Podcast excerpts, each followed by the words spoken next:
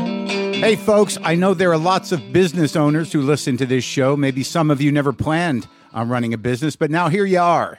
One thing you've always got to keep in mind is how much you're spending on your operating costs. That's one of the first things we had to keep in mind with WTF.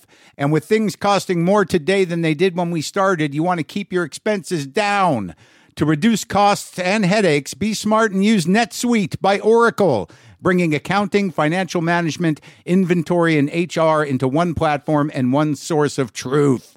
Reduce IT costs, cut the costs of maintaining multiple systems, improve efficiency by bringing all your major business processes into one platform, slashing manual tasks and errors. By popular demand, NetSuite has extended its one of a kind flexible financing program for a few more weeks.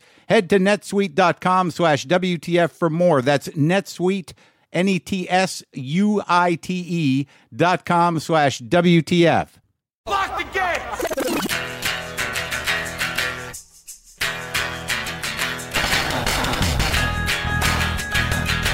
All right, let's do this. How are you, what the fuckers? What the fuck buddies? What the fucksters? What the fucking ears? Uh, what's happening? It's Mark Marin. This is WTF, my podcast. Thank you for listening. Welcome. Welcome to the newcomers who are here for the Steve Albini episode.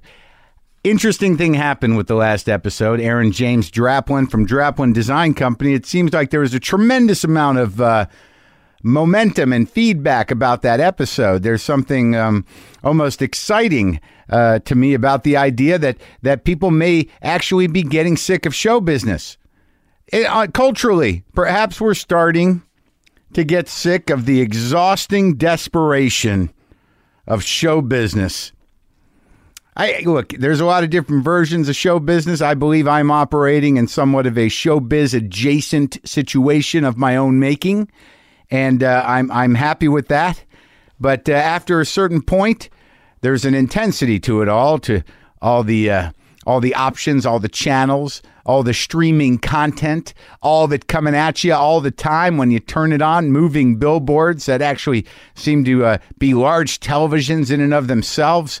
Just the constant sort of visual and mental crackling noise of "Hey, over here!" Yeah, that, that that's sort of like the the underlying pitch of all content now. Yo, hey, hey, hey, over here! Oh, oh, look over here! That that's really the undercurrent of all content, just about, and and and what goes into getting people to watch it. Hey, buddy, buddy, yo, yo, yo, over here, over here, just watch this, watch this, just watch this, just watch just for a minute, just watch it for a minute. Come on, just stay here for a minute. People liked hearing about a different medium, a different zone, a different mode design. It was interesting to me. It was exciting to me to talk to a guy that pulled it together like that and creates things. And, and maybe that's a direction I got to go into a little more. I've always wanted to, but then I got to go out of the box. I got to go out of my box. Come on, look at this thing I made. I made a thing. It's so fucking, come on, just fucking look at it tonight on NBC. Come on, you fuck! Come on, look at we did a thing. Come on, look, look, look, look. Tonight on ABC.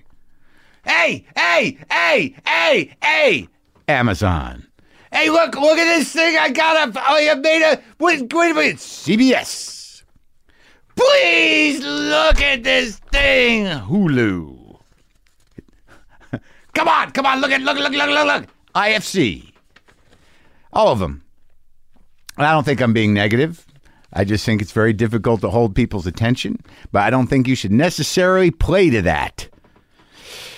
Oh, hey, in the James Taylor episode, there was a gunshot at the end, and a lot of you seemed concerned, as you should be, when you hear a gunshot, either recorded or not uh, and you wanted some closure on that. Uh, there's been many people asking, "What did you ever find out what the gunshot was?" Uh, short answer: No, I did not. Did I investigate what it might be? I did not. Uh, am I freaked out about it? Not really. Uh, you know, gunshots happen around here uh, occasionally, and uh, you just hope they're celebratory and not pointed at anybody. So uh, I, I have no idea. Uh, um, It, it, it definitely sounded like a gunshot, but you never. Maybe it was someone's birthday. So I, so no, I don't know, but everything's been cool since. Okay, I hope that sates your concerns. All right. Um, what else? Pow! I just shit my pants. Just coffee.coop. Just threw that in. I don't do them as much as I used to. Look, it's coming. It's happening. It's happening. We're moving towards it. Today's Lorne clip is uh, actually a pretty fascinating clip because it uh, it it it helped me out. It got me some some closure through some honesty from Jim Brewer. This was uh, episode 435 of this show of WTF, and uh, he definitely seemed to have some info about my meeting with Lauren Michaels. He gave me just a little bit of clarity around that meeting with Lauren and why things might have turned out the way they did. Now, I assume a lot of you are are you know, are, are up on the narrative. We're moving towards a Lauren Michaels episode that that many of you who have listened to me for years know is a is a pretty important thing to me. Those of you who are just tuning in for the Albini, uh, Steve Albini talk, I imagine you've fast forwarded already. So this is me uh, talking to Jim Brewer on episode 435 of this show. you were up for SNL as Yeah. as the news guy, Uh, Right. And Lauren sat me down, and Lauren sat me down, and I I swear to God, here's how the it went. He went, uh, he goes, Jim, we're thinking about using Mark Marin as our as our the update guy. Do you have thoughts on him? It's exactly what I said. I went, um, okay. I think he'll be the best news guy you've ever had in your life. I really said that. Yeah. I said, but I, you need to know a lot of people have problems with him. I go, he, he pisses people off, but that has nothing to do with me. And I said, if he's if he's for the news guy, I think you got a home run. Yeah. I go, "A- am I best friends with him? No. Uh, do I do I love the guy? No. However, the guy would be a monster news anchor. Oh, my God. I really feel that way, Lauren. And he's like, no, that's pretty much the feedback I get from everyone. I said, did you did you meet with him already? Now I don't know if he said this or you said this. Something about monkeys. I, I feel like he Yeah, said. no, he I did- feel like he he, said it. told me this. He said, he s- he said to me, uh, he said he met with you, and I said, well, how'd it go? And he said, well, I, he, he said uh, everyone enjoys a monkey or something until they throw the feces at you, or or he said that. No, I said that to him. He said comedians are like monkeys. Yes, Ev- it- everybody- uh, the monkeys make people laugh, and I said unless they're throwing their shit at you. which which when he That stuck said- with him. Oh yeah, absolutely. Come on, you fucking with me now? No, I swear to God, I'm not. I swear to God, and I that made me really like you. Come on. I swear to God. And and then I, but, you know, I'm obsessed with that meeting. You know, I mean, I talk about it all the fucking time. I'm Well- obsessed with that meeting with Lauren. he sat me down, Mm-hmm. and he he asked me about you, and he asked me about Tracy Morgan. Yeah, because we were there the same day. And Tra- uh, I said Tracy is the most raw, funniest human beings I've ever met in my life off stage, Lauren. I don't think I've ever laughed so hard. Just Off stage. I said I I just listen to him rant and I just find myself I feel like I'm looking at a Richard Pryor, but it's it's raw. Yeah. It's on stage is a different beast. right. Off stage, I, I've never seen anything more fascinating in my life. And he goes, No, Mark. What about Mark Marin for the update? And I really God, I- so he was really thinking about it because I, I Oh, thought, yeah. because I thought like you know in retrospect that he might have been you know trying to muscle Norm into something or whatever, but because I didn't get it obviously, they but were I, done I- with Norm, yeah. they were done. They were done. Yeah. See, now look, I can deal with that explanation. At least there was a reason. I never would have thought Jim Brewer would be the key to unlocking the mystery, but there you go. The, the number of Warren Michaels conversations I've had on this show is astounding. Dig it. All right, Steve Albini coming up. How do I preface Albini? You know, Albini, Steve Albini is one of these guys. He's a legend. He's a, a living myth in the rock and roll uh, arena. He's a producer that uh, is wary of calling himself a producer. He's a guitar player. He's a uh, a fixture in the world of modern, an important gear in the machinery of modern music, in my mind. Though a very humble gentleman, intense, and I know a lot of you who uh, who are deep music nerds have you know very specific expectations around what you want to hear from Albini. I had a good conversation with him, and uh, obviously some of the records that he made uh, you know were profoundly important in my life. Uh, y- you, know, Pixies, uh, Nirvana, The Breeders. There's hundreds of records. Hell of a resume, this guy. But one of the most important things to me, when I was in college, I can't even put a date on this but it's got to be the mid 80s. And I'm thinking he's probably in Big Black. Maybe I don't know. But I know that I went to see Steve Albini at the Ratskeller in Boston, Massachusetts, in Kenmore Square. I was going to BU. I'm thinking it's got to be 84, maybe 83, 84. I don't remember being with anybody.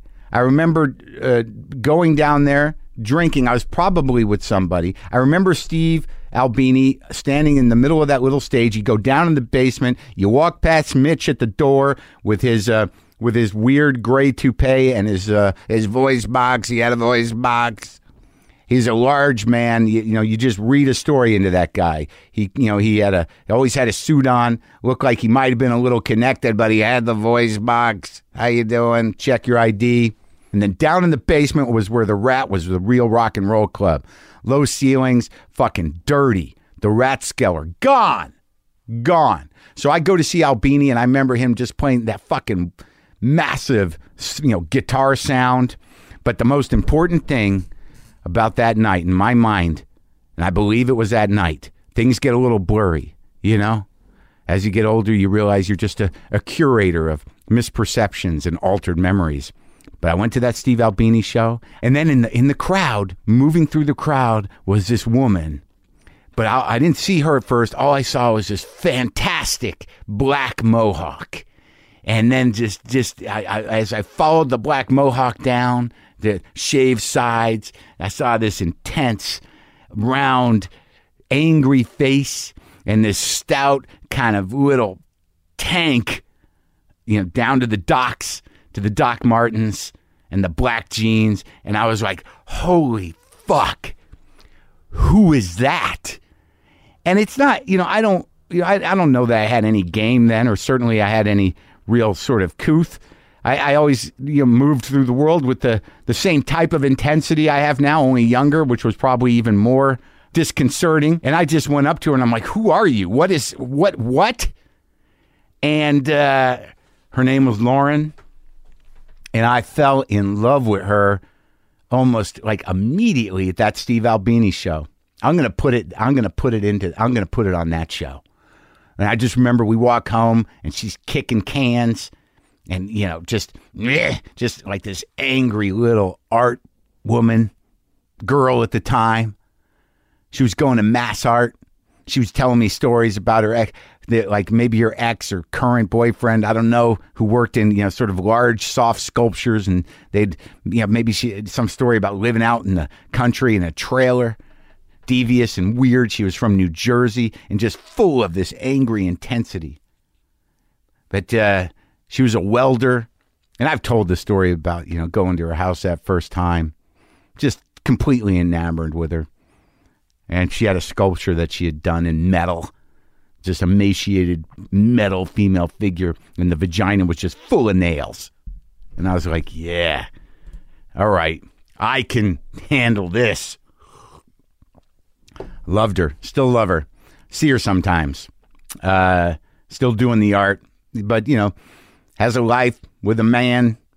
We all get old and hopefully level off. But man, that night, that Steve Albini concert, just seeing that black mohawk kind of cut through the crowd like a like the fin of a shark. Like what? Who's connected to that? She changed my life. So now, uh, let's go and uh, talk to Steve Albini. Sometimes I wish I paid more attention in school, or in some cases, any attention at all. There are probably a lot of things I could have gotten more out of, like literature, and now it's probably not in the cards to go back to school and study the classics. But luckily for us, there's a new podcast called The Foxed Page that dives deep into the best books of all time. This is basically like the best possible college English class, but more relaxed and fun. No pressure of grades or needing to prepare something to say in class. It's only the books you want to read and know about presented by best-selling author Kimberly Ford. Everything from Cormac McCarthy to Madame Bovary, from classics like Frankenstein to modern hits like Lessons in Chemistry. I love Ireland, but I missed the boat on James Joyce. The Foxed Page has a three-part series on Dubliners, and that's a pretty great starting point. Want to get the most out of what you read? The Foxed Page is for you. Get it now wherever you get your podcasts. Beanie.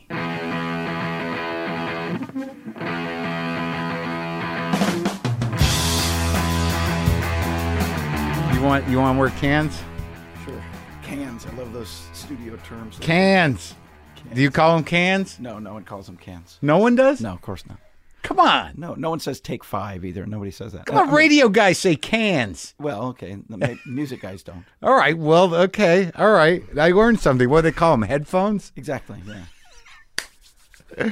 All right. I've- We- in in many, I've learned how to just by being a recording engineer. I've- Yeah. I've learned uh, a few useful studio expressions in many languages. yeah. Like what? In Dutch, for example. Yeah. Zet je koptelefoon op. Yeah. Which What? mean, means put your headphones on. Uh-huh. Koptelefoon. okay. That's uh, kop is head, and that's uh, that, these are koptelefoon. and you learned that from recording Dutch guys. Yeah, exactly. Do you remember what Dutch guys? Uh, I think it was the Dutch heavy metal band Gore. Oh yeah. Yeah. Is there a possibility? I gotta ask you a couple questions right up front. Would you have been touring? I met a girl in college who who who was very important to me, and I met her at the Rat Yeah. in oh, Boston. Played there many times. As yourself though, like would you have been touring as Steve Albini in say 84, No, no, no, no. 85? No, no, no. Would it be my- black? In 85, I would have been in Big Black. and I So it would've was been- you because I remember I was like I was at a, a Steve Albini show, and I met this chick with a black mohawk, and uh, you know, and and the rest is history. Man. Sounds about right. yeah, yeah. So you remember that, huh? I don't know. I don't remember the chick with the black mohawk. Come on, you got it. We were Yeah. both standing there. No, The rat was a shithole. I don't know. I mean, as a, it was one, the, it kind of typified the era of like punk venues where there were, there were sort of two kinds of punk venues. Yeah.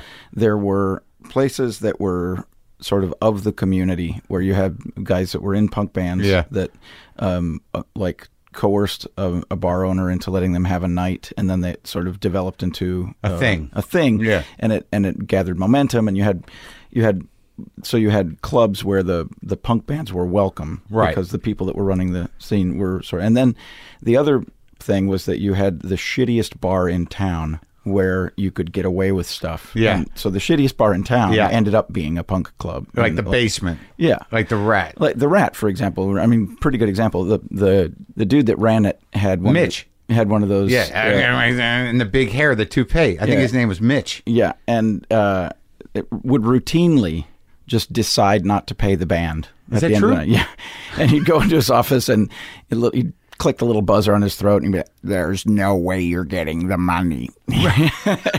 and they had they had the like the bouncers. There was a weight room upstairs where the bouncers would all be like working out. So you'd have these like, you know, these like yard wide meatheads, you know, standing on either side of him while he's like sitting at this, you know, the sort of melted elephant of a dude sitting behind his desk, and he's like.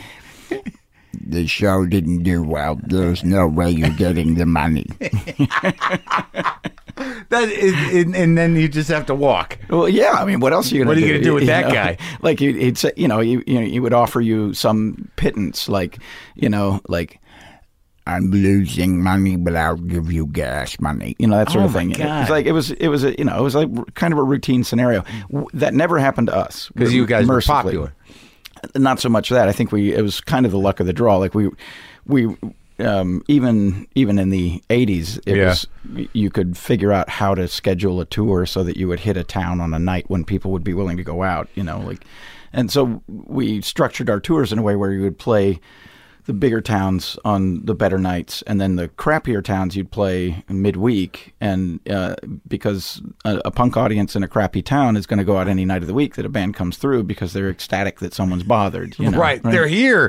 They're in our town. so, uh, so you know, like you could play, you know, uh, the, a fat spot in the road in, Yeah. you know, Kansas or Indiana on a Tuesday or Wednesday, and you could expect a, s- a sort of normal crowd.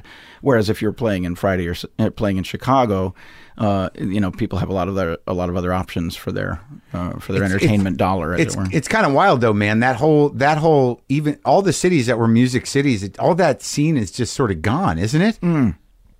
Not at all. No? I mean, it's it's Like, but, but like you go to Boston, and the the entire Kenmore Square is leveled. Okay, well, Boston is a special case. There, there was a um, a monopolistic control of live music venues. Um, uh, what was the name of the company? Don Law was that the name of the Don company? Law, yeah. yeah. They have mono- monopolistic control of music venues. Even the small ones. Uh, it- basically every suitable room. I mean, it's the same sort of thing that happened on a national scale with Clear Channel or Clear uh, Channel, uh, Live Nation, yeah. like sort of taking over venues and just exerting a, the a airwaves. or it can just be like a, a closed society of club owners and music people Right. that won't allow anybody else any you know independent people to Do you operate hear a noise? i do What is it? is it in the world or in your mic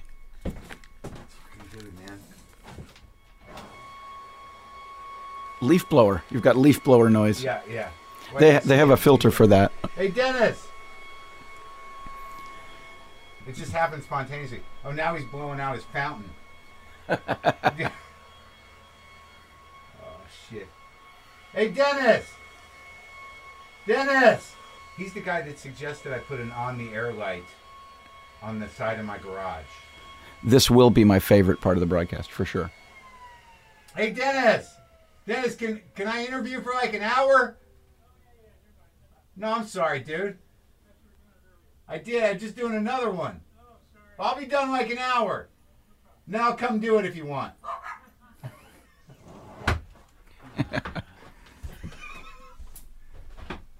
so is this punk rock enough? sure Fuck. So did you come from around here? Well, i- in a circuitous way, my folks uh, came from California. My dad went to Caltech, and when he finished his graduate work at Caltech, we, he started having kids. We lived in Pasadena, uh, It's like down the street. and but I I was the last kid, and almost and very shortly after I was born, I think I was a, less than a year old. We moved to Washington D.C., so I I remember nothing. of Right. How that- many of kids that are period. Uh, I have a, a brother Marty who's two years older. Yeah. A sister Mona who's one year older, and that's it. Oh, three.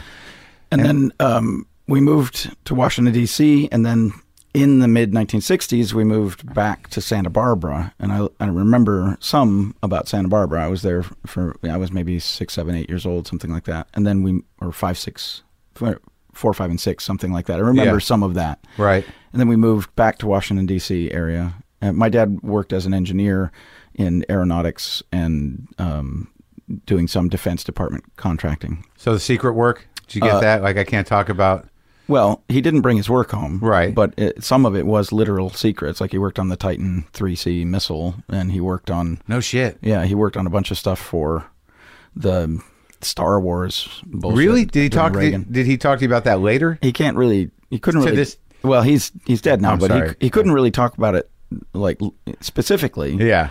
but um it w- the thing that was odd about my father was that he was an engineer he was a brilliant brilliant engineer and his hi- the thing that gave him the most satisfaction Yeah. in life was solving the hardest problem. So he wanted the hardest problem and he was eager to have the hardest right. So and the thing about the whole Star Wars technology was that it was is essentially impossible like to do what what was being postulated as easy and as like the saving That grace. was the shield in space with exactly the satellites. it was right. sh- shooting a bullet with a bullet like that whole Right, shooting that whole down the con- missile. yeah Right. that whole concept Yeah. was essentially impossible Right. but a- and as a result it was like the hardest problem Right. so my dad was like super eager to work on it right uh, uh, so he he was spending all of his energy in this ex- like this ultimately like completely futile Uh-huh. effort but it was very satisfying for him to be like well that's going to be really difficult Right. uh, h- I that's probably going to tie me up for weeks, and and then be in bliss, you know. Yeah. um, but i- in his, it, toward the end of his life, he he worked for the Department of the Interior, working on the science of forest fires, which is impossibly complex, but i- in a very practical way, you can you can make pretty significant uh, i- improvements in the way we we treat the forest and the way we treat fire.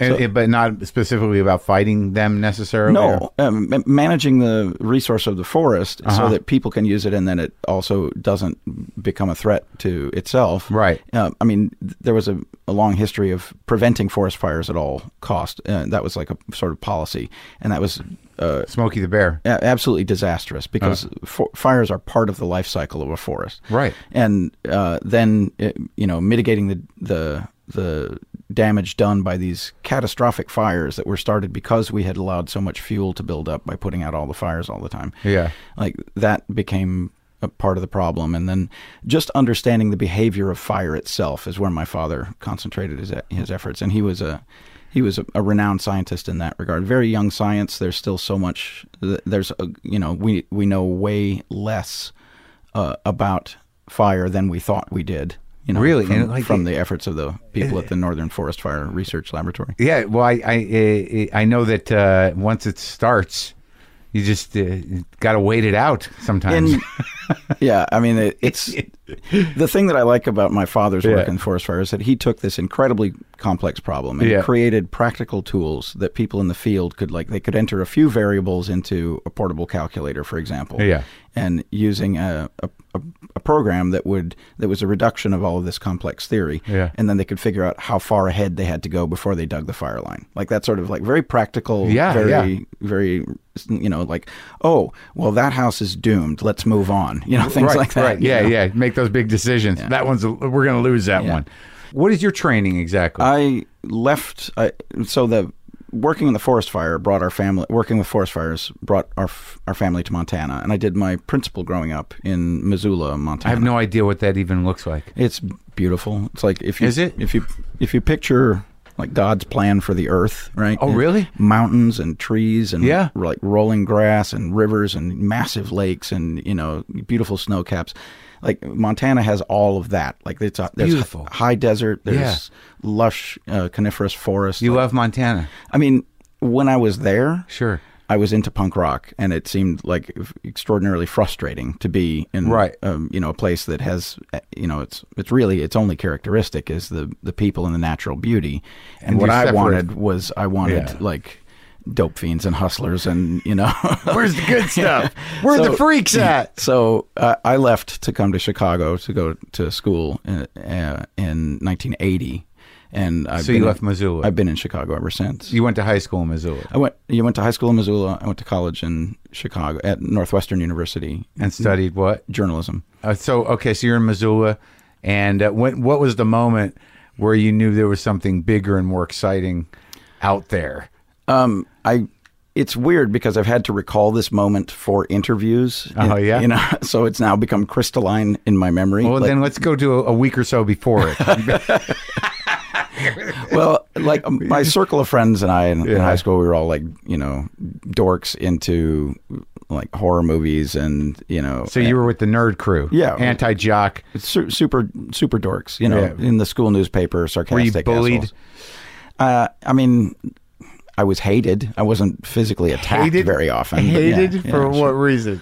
Uh, being I was kind of a smart? loudmouth. Yeah? uh, which is, I mean, that's, you know, So, that's so you were you were an aggressive nerd. yeah. Oh, good. I mean, that I I've recognized that as a character flaw, and I've I've done want what water? I can to sort of ameliorate it. Really, the anger, No, no, no. The being an asshole. like just feeling like it was really important that everybody in the room knew what I was thinking all the time, right? Like I got I got that out of my system when I was in high school. Did you have to get beat up for it? No, although when I was in college, um, I I was still drinking when I was in college, and uh, I got into this thing where I I I really enjoyed taunting the fraternity people and the fr- like the fraternity system. I, I Sure. I, I drew cartoons for the school newspaper. You know. Oh, really? Yeah. ridiculing and insulting it, Yeah. and what? But uh, they threw fantastic parties Mm. where bands would play and the booze was free and women would Kegs, appear. you know. yeah. So everyone exploited the fraternities as a kind of a social resource. Right. Right. You, Right. You would go to the parties. You'd be like, we're and- going to the frat house, but if we g- just the five of us go, we're, you're insulated in your crew of Exactly. friends amongst that- the idiots. Yeah. I would go typically with uh, a friend of mine named John Bonin, and I Yeah. would go to these parties, and Yeah. we would be like the two weirdos in the funny clothing.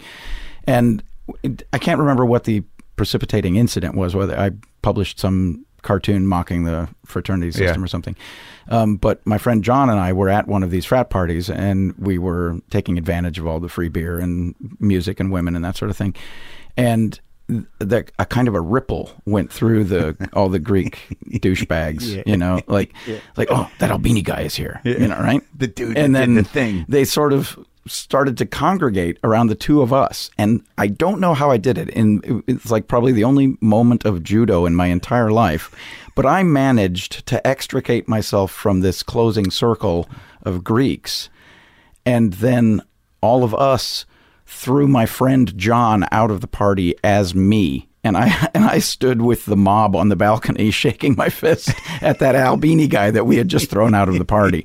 So that's like the, the only clever thing I've ever done in my life. was everybody okay? Did John make oh it yeah, out yeah. all right? Yeah, it was fine. It was, it was a, a- an interesting, uh, almost uh, uh, not cowardly, but you know, a Oh, shit. absolutely cowardly. Yeah, absolutely. I mean, let John take the hit. and you know, he Yeah. forgave me. He understood the situation perfectly. you know. But they were too fucking stupid to know the difference. Exactly. I mean, it- they didn't. They they just wanted. You know, it's typical like right wing mob mentality. They just want someone to take the blame instantly, Yeah. and then they can forget about the you know whatever Sure. the underlying issue is. They can just move on. Isn't it interesting how you see that stuff? Like y- you know, in retrospect, now that we're older, you see that, that that it's all set up at such a young age that you know the fraternity, the fraternal fraternity system is designed to create a brotherhood of douchebags that Yeah. will take care of each other throughout life. And uh, you know, it, whether it's those specific douchebags, it's that whole.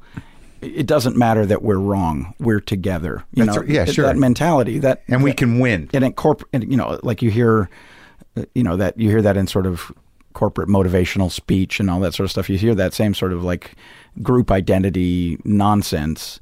Th- And it's all typically being fostered by an authority figure, like from above. Like all of you people who work Yeah. for me, Right. need to see yourselves as a team. exactly. So all right, so you're there, you're in Missoula. You're just like what kind of what kind of music are you listening to before the Enlightenment? I didn't. I wasn't really. Not at all? I wasn't significantly interested in music until I discovered the Ramones. Uh, the- Yeah. the, Ramones were were um, a touchstone for me. Right. Um, my brother had left for college, and he left behind his collection of records, which were typical hard rock records of the era. You know, Alice Cooper, The Who. You like that Led though, Zeppelin. right? Yeah. I mean, I mean that was Just formative saying. for me. Listening Sure. listening to that stuff was formative to me. Yeah. I mean, my sister, my sister had like schlock records. I mean, yeah, not, right. no, not a patch on my sister. I think she's a wonderful woman and sh- uh, she's very Like intelligent. boy Elton John and yeah, good, good example. Like Gordon Lightfoot, you know, Oh, sure, things- sure, a lot sure. of the stuff wreck that- of the Edmund Fitzgerald or Yeah. previous. Now, and all of that stuff has its charm. Sure. But, you know, when you compare Gordon Lightfoot to Alice Cooper, Yeah. you know, Gordo gets a bloody nose. So it's- Yeah, and- it's a and- hell of a chasm there. yeah.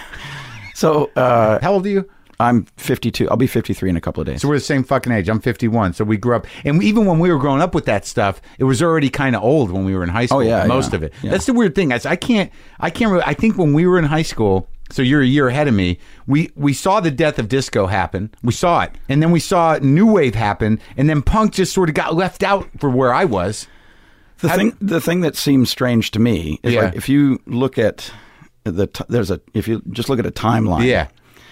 like from Woodstock to the CBGB era, Yeah. was only like six or seven years. Holy shit, Like that's it's kind of true. incredible. That's true. you I know? never really thought about that. And then if you think about it, like b- b- from you know from Bill Haley to Woodstock is only 11 like years? 10, 11 years. Yeah, right? yeah. And I, I've been flogging the same bullshit for 30 years now and i feel like I, and I f- still feel contemporary you know which is absurd and you know it should be it should be impossible No, you it's know? not. No, I don't, I don't. I'm not gonna. it- It's not flogging the same bullshit. At some point, but it is always peculiar to me to realize that rock and roll in earnest It's like 57, 1957 Somewhere in or there, so, yeah. right? Rock Around the Clock or Rocket 88, whi- whichever one you uh, attribute the beginning to.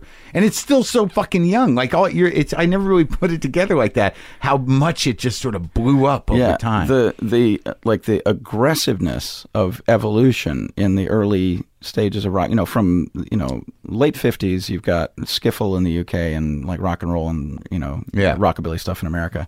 Then mid sixties, you have the British explosion. Then immediately followed by like the pop music side of that, like sort of melded in or dissolved into the psychedelic period where you had like radical stuff happening Yeah. going into the 70s where you had like the Prague stuff, which was also radical. A lot of it, you know, preposterous, but a lot of it still very Were you- adventurous. Were you, are you, into it? no, not specifically, but I can Yeah. recognize that there are fringe elements of prog rock that I, f- I find fascinating. Like the, who? like the krautrock stuff. Oh, yeah, yeah. Like Can Yeah, and yeah, yeah, Tangerine yeah. Dream Yeah, and yeah. Kraftwerk and all that stuff. All of that stuff is a you know an organic Crimson, no Crimson? Eh, eh, yeah. it has its moments. Right? Uh, and just the other day, we were listening to.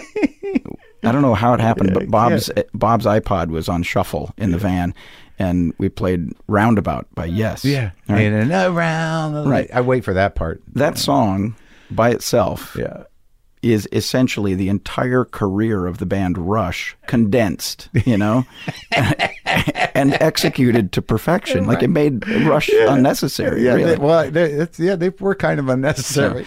So um, you know, I mean, that's the that, That's a van conversation. but that's a very small number in physical time. But were you excited when you guys came up with that in the van? When you, you oh yeah, yeah. that's like a, We have what a, we have a great- couple of van rules, van music rules. Yeah. One of them is that if a song starts with cowbell, Yeah, you turn it up. Yeah. because the number of great songs that start with a cowbell is extraordinary. Like the batting average for starting with a cowbell, it's like a, it's like a very good. we're an signifier, American band, right? Uh, Honky Tonk Women. right? Um, uh, Mississippi Queen. Ah. Like basically, it's really really hard to sound, man. hit, to miss if the song starts with a cowbell. You- It's and we got fooled once. Bye.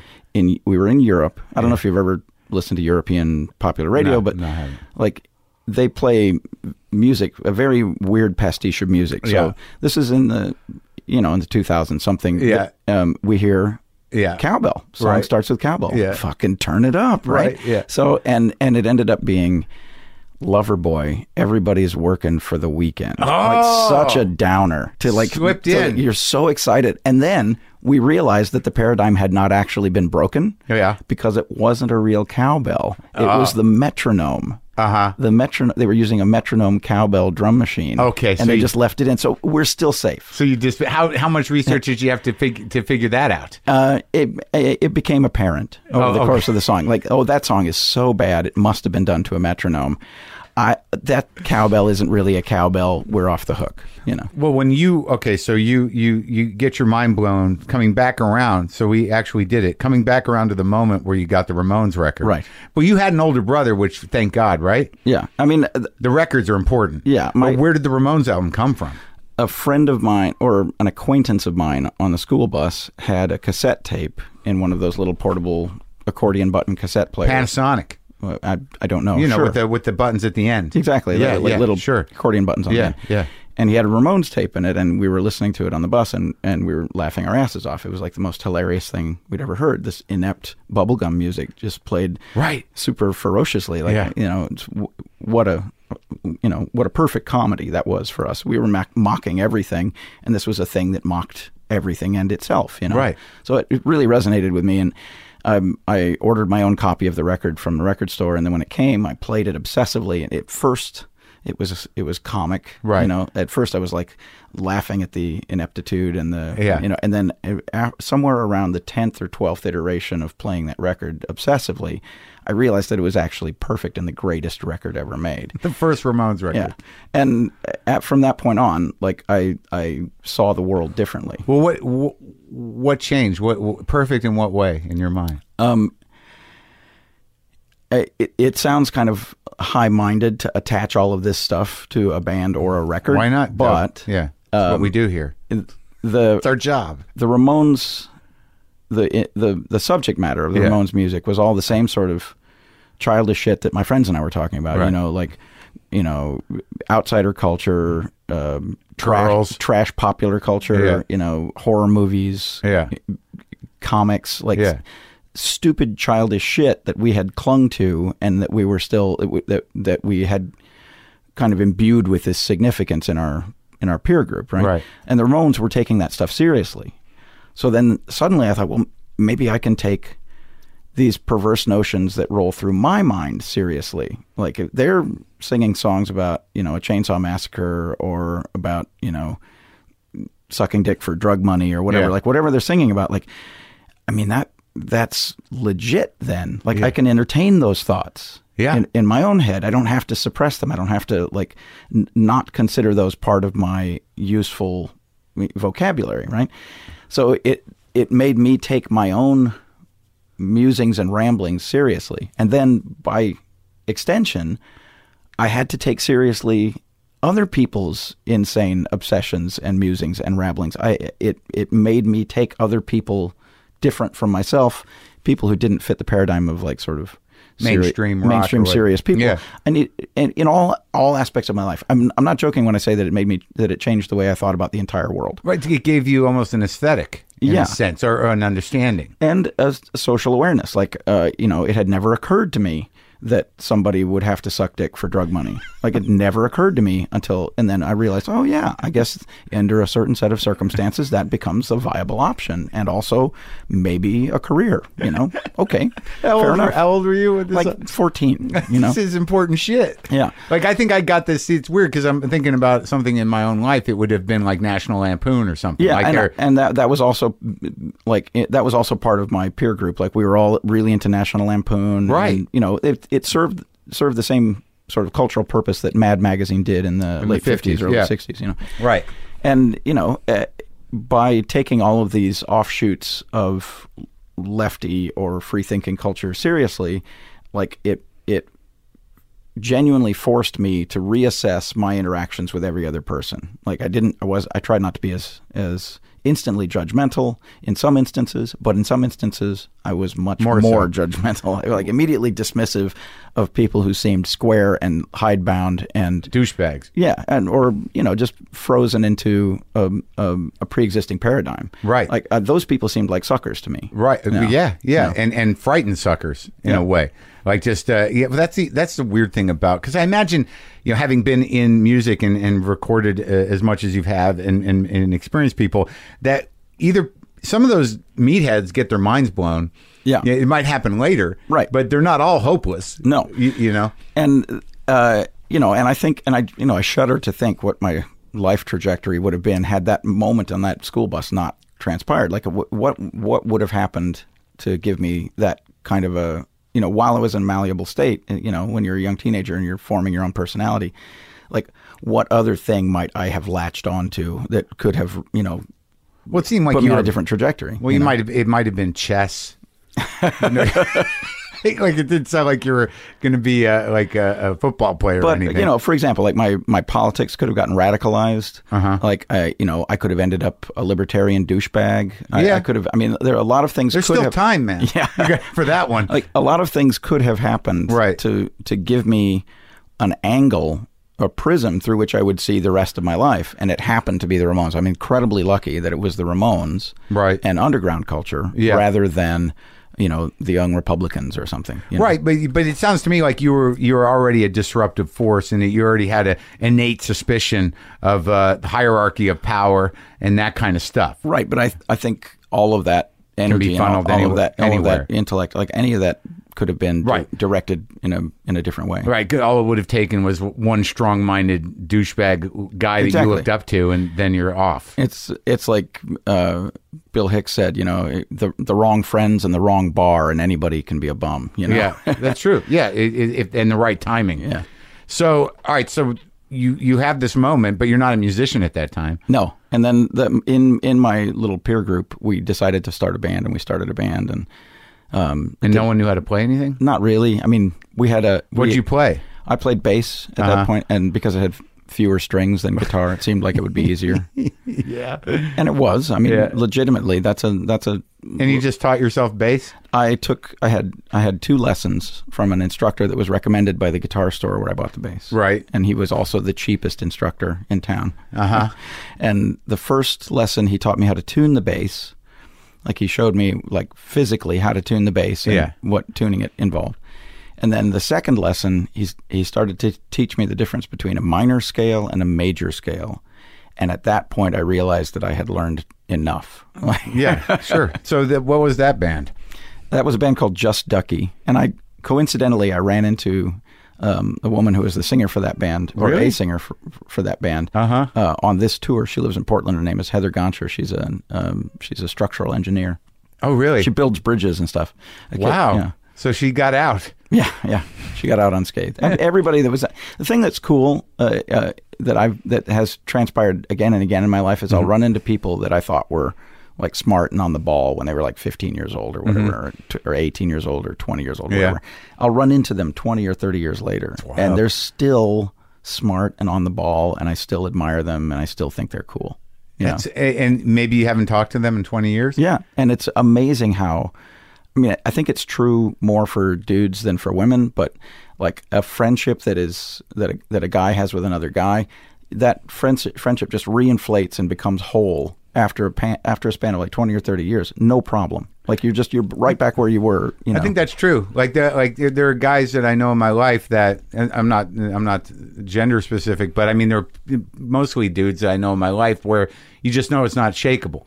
Like you, you know, Yeah. you, and it there's no they- like that. You you know, a couple of people that get lost, Sure, drugs, sure, sure, sure. religion, or something. But a lot of times they come out the but other even side. even there, like you know, under the veneer of what they've applied, Sure, it's the same still dude, The same, dude. Yeah, holding on, trying to get through.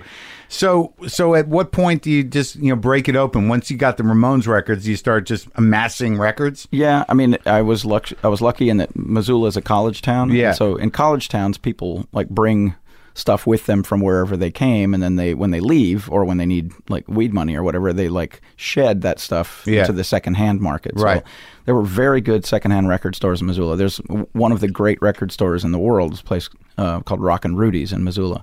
And that place, um, it came at, that place came into full flower after I left, but it is one of the great record stores. You can, you know, it's, What- it's an emporium. But while I was there, there were still a bunch of secondhand record shops. There was the sort of hybrids. Missoula had a lot of weird hybrid culture. Like there was one shop that had secondhand records, um, secondhand motorcycles, Yeah, guitars and home wine and beer making equipment. Like that was this one this Yeah. one shop. it's like one storefront. creative, off the grid stuff you You that know. you need. But at that time, I've talked to other cats who who were in the original kind of American punk movement. That that, that it was really driven by a network of fans and people that that needed literally to mail each other sometimes. Oh, or to- absolutely, yeah. and and the whole zine culture and, and like to get actual punk records was sort of a chore. Yeah, and it was and there was a uh, you know, if you ran into somebody else who had cool music taste, like the first topic would be what are the cool records and then they would start to you know there, there was kind of like this underground education that you would pick up like oh yeah this record blah blah blah Yeah, yeah, yeah. like you'd go into a record store and the guy at the, behind the counter would, would recognize you from and it was you know from where you were looking and what you looked like Right. he would say have you heard this And he'd, Right. like pull out a record You're always getting your mind blown, like Yeah. once a week. It was terrific, and Yeah. and that you said earlier that that sort of network uh, it doesn't exist anymore. That the live music scene and the and the fan network doesn't Yeah. really exist anymore. I disagree wholeheartedly. It's just it was mo- lighthearted. I'm not going it's- to argue with It's it. just moved venues Yeah. to the internet. Yeah. And, and now there are these very robust online communities and and exchange uh, you know available which has made for the exact same kind of interaction just in a in a non-physical environment, you know. And so you still like you find a website that's about a band that you never heard about before and in that website there are links to a bunch of other sort of proge- Right. progenitor bands that are all I, I interesting guess what I cool, should have said is I'm old. yeah. You can't play that shit with me.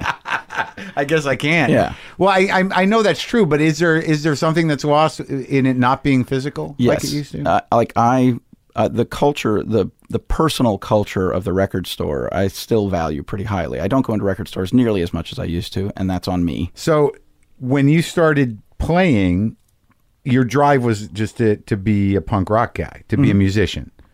Yeah, I just wanted to, I, wa- I wanted to participate in this mania that was evident from the records that I was buying and from the you know I, I wanted to participate in it. But you didn't find it in Missoula. You had to wait till you went to college. I mean, we enjoyed ourselves Right. in the band that we had in Missoula, but it I mean it, it couldn't be described in any way other than failure. So I think we played two gigs. you That know, was it. Yeah. Oh, the, and one of them the we short life. we played at a high school Yeah. a high school booked us for a school for like a a, a dance or something. Yeah. someone at the high school booked us. Right. And midway through our show, like maybe thirty minutes into the show, the chaperone from the for the day, like the the you know assistant principal or whatever, marched onto stage onto the stage. Yeah. And presented our singer with uh, the check for our fee and said, "You guys can stop and leave." And so we were actually cut off mid set. At one of our only gigs, That sounds like a successful punk performance. it sounds like it did exactly what it was supposed to do. and even then It we were shook him up. Do you remember what song might have been the one that pushed him over the edge? I know that we did a cover of the Cramps song "Human Fly," Uh-huh. and I think it was during the "Human Fly" that, Yeah, that that- that our did singer it. was interrupted. But we were even then we were thinking two steps ahead. yeah. We cashed the check at a Safeway on the way out of town so that they wouldn't have time to stop payment on it. Oh, you you think they would have? Oh, absolutely. Yeah, yeah. Why else would they? Why else would they do it? Why Right. else- Just to get it, get him out. yeah, yeah, Get yeah. them out. Get them out the door. So when you got to college, you you you were playing music and you were just going Yeah, to school. I was going to school. Um, I was playing music. I Why was, journalism exactly? Um, I had a kind of a romantic notion of journalism from being, you know, in the high school newspaper and Right. sort of idolizing. And it was it was a time when like um, Woodward and Bernstein Mm-hmm. had sort of made an enormous political Right. contribution. So you were like 14 and 76 or 75. Yeah. So, like it, it seemed as though journalism could be, uh, you know, a tool of change, and it seemed as though journalism could be important, and it seemed just on a fundamental level. I thought writing down what happens now is important for the future, Right. you know, Yeah. and that just seemed like a, a a noble thing. And my heroes at the time were, you know, journalists, muckrakers, and you know, people who eh, had had an effect on the culture, on the greater culture, And the People like- Ramones. yeah, and the Ramones. Right. So, uh, I, and I'm, you know, I did in fact pick a school that was in a big city where I assumed that there would be a, a vibrant punk rock scene, you know, because I could have gone to Columbia in Missouri, Yeah. which is another good journalism school, Right. uh, but I didn't think there would be as much punk rock there, so I chose Northwestern, which is right next to Chicago, because I'm, I was certain there would be a lot of punk rock. In And was Chicago. there? Yeah, there was very, uh, very interesting, small but extraordinarily energetic punk scene. So you were just a kid hanging around. Uh, yeah, I was just going to shows. I mean, I tried to put together bands on my own, and I, you know, they were. I was kind of not doing well at that, and I was in. I joined another band, and I got kicked out of that band, and then I started do, recording on Why'd my you own. get kicked out? I kept making fun of Brian Ferry. I think that was the the last straw. There was a couple that was at the core of the band, and they were really A into couple? Like, yeah, they were a Roxy Music they fan? were really into like, you know, that kind of British like sort of romantic. high forehead Yeah, yeah. kind of music, and I, I Sports jackets. and you were just relentless. yeah, Fuck Brian Ferry. basically. Uh-huh. Yeah. Uh, I mean, a- again, I, as I've as I've matured, I now see the charms in some of that stuff. But at the time, it just seemed really phony and pretentious, and I didn't want to didn't want anything to do with it. Anyway, I got kicked out of that band. I started recording stuff on my own as Big Black, and that's when I actually started to get involved in sort on a more like significant level in the music scene, In, ter- in terms of recording and playing. and also playing out. Like we formed a live band. Jeff Pizzotti, the singer from Naked Ray Gun, who Yeah. at the time was one of my absolute heroes. You know, that band was um, um, an earth shaking band to me. Seeing Naked Ray Gun perform in the early 80s was just, you know, every show was completely radically different. Like they would, they did one show where they were all tripping balls and Yeah. the music was just like a sheet of noise, you know, Yeah. and then they would do another show where it was kind of like this weird space rockabilly. you know? Yeah, yeah. And then they did a, they did one show where the four members of the band set up on little platforms in different corners of the room.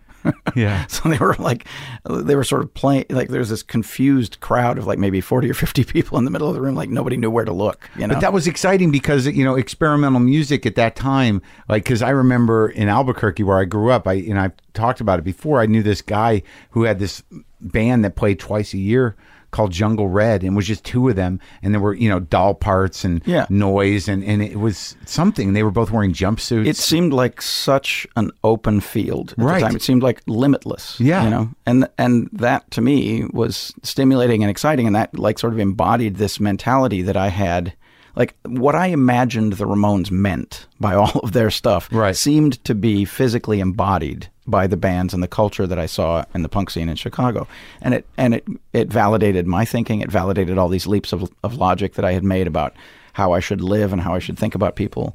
Like when you're in the company of people, like I, I came from Missoula, Montana, wh- and I and I was not particularly like socially aware. Right. And suddenly I was in the company of immigrants and queers and dope fiends and people that literally lived on the street and like that I'd never been around those people before.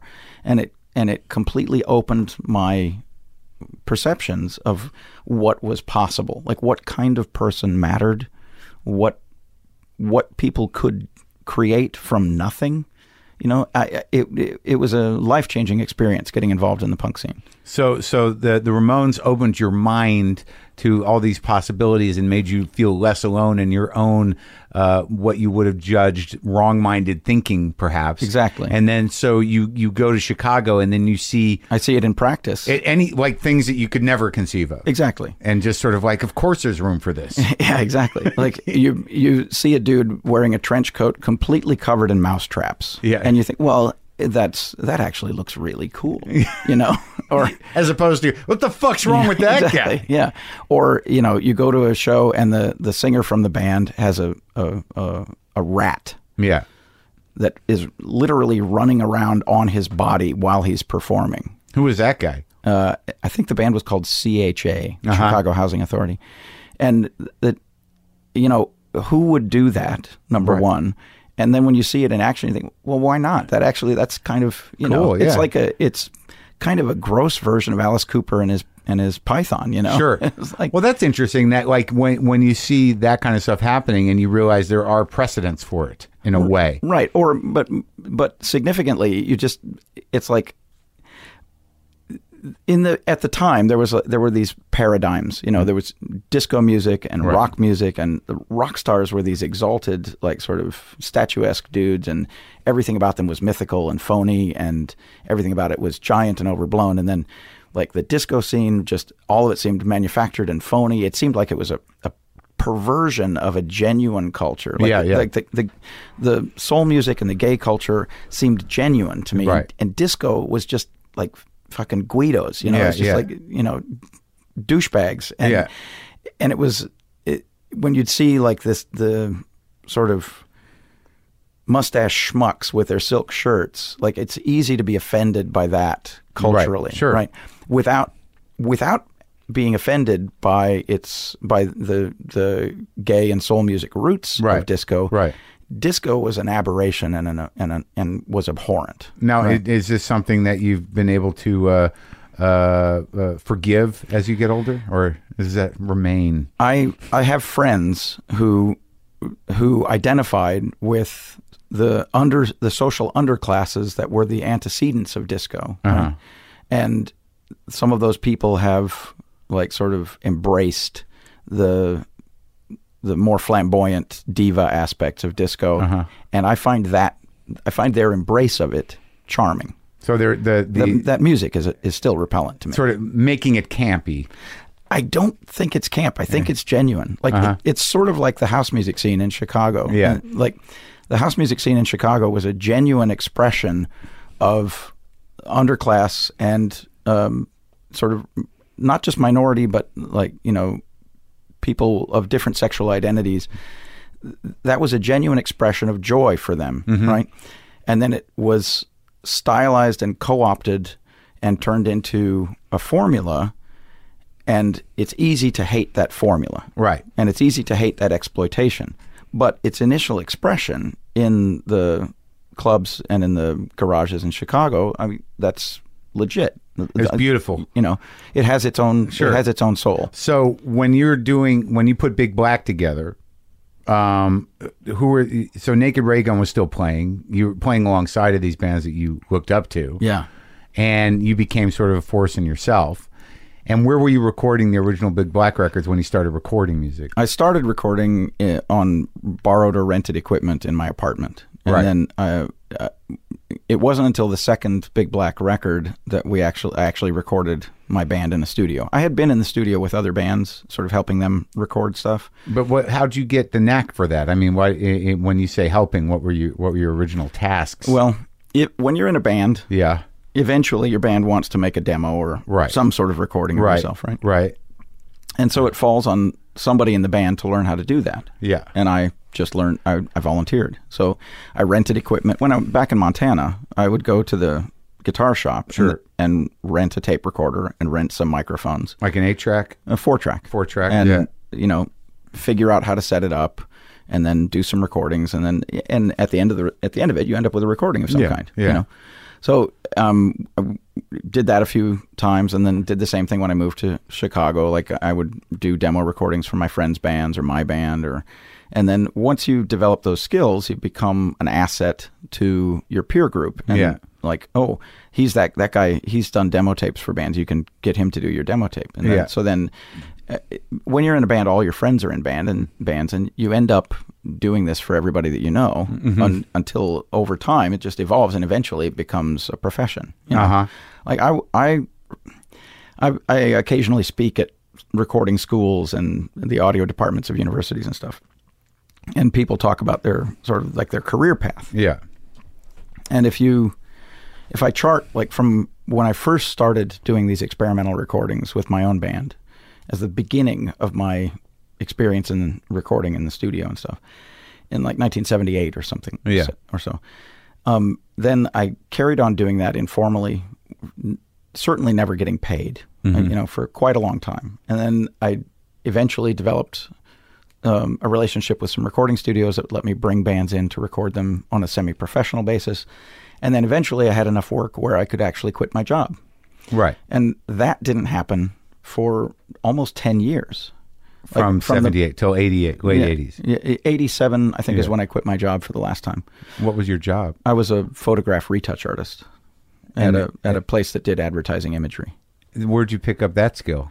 Uh, I would had been into photography when I was in high school, and then when I graduated at Northwestern, I needed a job, and that I just bullshitted my way into it, and then learned it on the fly. So you were you were a darkroom guy Yeah, I in would high work- school. Yeah, Yeah, me too. I was into Black and cameras white, right? photography mostly. Yeah, and then it- so then I was working for this company that did images for Yeah. the advertising Yeah. industry. Sure. And so a lot of my time was spent, you know, working on like the Marlboro Man or the Merit cigarette campaign or, you know, Salem Just getting the color right or to, you stuff like the there'd be a dude they'd photograph in the studio and then him leaning against a motorcycle. Right, And yeah. then they'd have this like epic mountain vista. You know, Right. like, all right, take the motorcycle dude, put him there. Yeah. And then so the end of this little wooden cigarette that he's holding is a prop. You have to put put the fire on the cigarette. Right. You know, that kind of stuff. Like really really mundane. Really but somebody has to do it, you know? And it was good good money. Yeah, terrific money. Yeah. And so when I quit, I actually it was actually I I had tried to get my ducks in a row before I quit. Like I bought a house, I qualified for my mortgage, and then I you know and then I quit. Yeah, so like it wasn't a matter of me trying to buy a house as a self-employed You still live in that person. house? Uh, no, I had to sell that house when I built the studio that I work in now. But Yeah. um, I went from being a college student to being a professional in that business to being self-employed as a recording engineer, and uh, do I was doing recordings the whole time. Um, but I I think the expectation now is that at the end of a say. At the end of a university program, you're qualified to work in an industry, and then Yeah. you can just get a job in that industry. And that, in specifically in recording, there's just so much stuff that you pick up in the saddle that I just don't. I don't think that's a realistic. I don't. And and besides, there's just no jobs. Like no one is hiring recording engineers. You know? So you, you basically give lectures to tell the, the class that it's like, look, it's a really a long shot, and what you're doing here is probably bullshit. well, the main thing is that if you're interested in it, you will pursue it anyway. Right. And then- anything. yeah, and then you will find a way to make it part of your life. But it's interesting to me that your your primary momentum was to be a musician. Yeah, I mean, the job was definitely a um, a means to an end of me playing music and being involved. in That the was your music scene. first passion. Yeah. Yeah. the way I, I the way I describe it is that um, there are some people who want a career in music. That is, they want to be able to play music right. and, and have music pay their rent for them. Right. And then there are people, and I would consider myself one of these people, who I'm willing to work a 40 hour a week job in order to support my interest in music. The way some people would support a family, I support my interest in music. And What, that's playing, recording, whatever it may be. yeah, whatever it is. And as a fan, especially in the punk rock scene where every, there weren't that many people and everybody had to do a lot of things, if you're one thing, you're also another. Like if you're in a band, you're also a guy that a contact for out of town bands booking gigs. Right. If you're and if you're a contact for that, well then you also have to handle printing up posters or flyers for the gig. Right. And then once you're doing that, well that's a small step from there to making record jackets and pressing up records and being a record label. Yeah. And once you're doing that, then it's a small step, t- you know, from there to distributing your friends' records as well. And so e, everybody, basically everybody involved in music, like evolved In the original punk rock in the, community. in the in the punk scene, Yeah.